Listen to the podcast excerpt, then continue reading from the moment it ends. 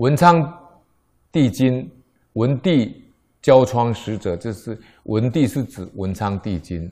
这个交窗使者呢，啊，他又名呢文昌帝君交窗使圣训，他有一共有十条。第一个戒一戒淫行，未见不可思，当见不可乱，既见不可异，以处女寡妇尤宜甚。啊，第一个呢，他叫你戒淫行，特别是处女寡妇啊，不能够去侵犯。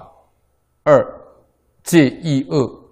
三戒口垢，四戒旷工，五戒秽字，六敦人伦，七尽心地，八立人品，九慎交友，十广教化。啊，文昌帝君呢，他有这十条圣训呢，希望你在做人做事的时候，希望能守住这十条，你就可以保住人生。啊，可以来修行，成就你的德行。第一个，他说呢，你要戒淫行，尤其是对处女跟寡妇，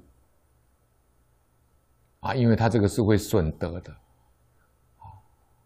啊，必须啊要谨慎，不要去侵犯，啊，如果犯了，你就必须要去忏悔改过。二，要戒一恶，一恶呢？对我们来说，就是不能够啊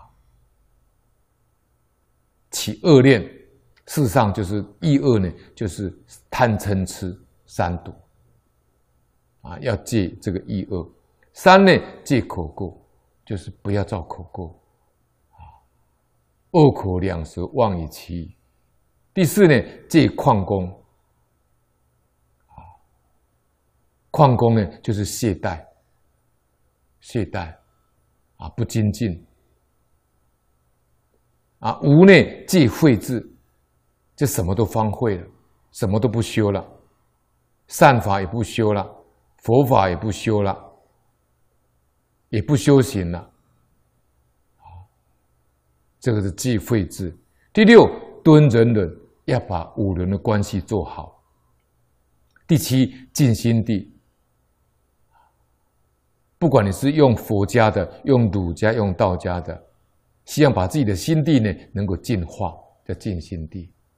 第八，立人品，要能够开发自己的德德行出来。第九，慎交友，要谨慎交友。第十，广教化，要多广度众生啊！这个是文昌帝君的教窗使者。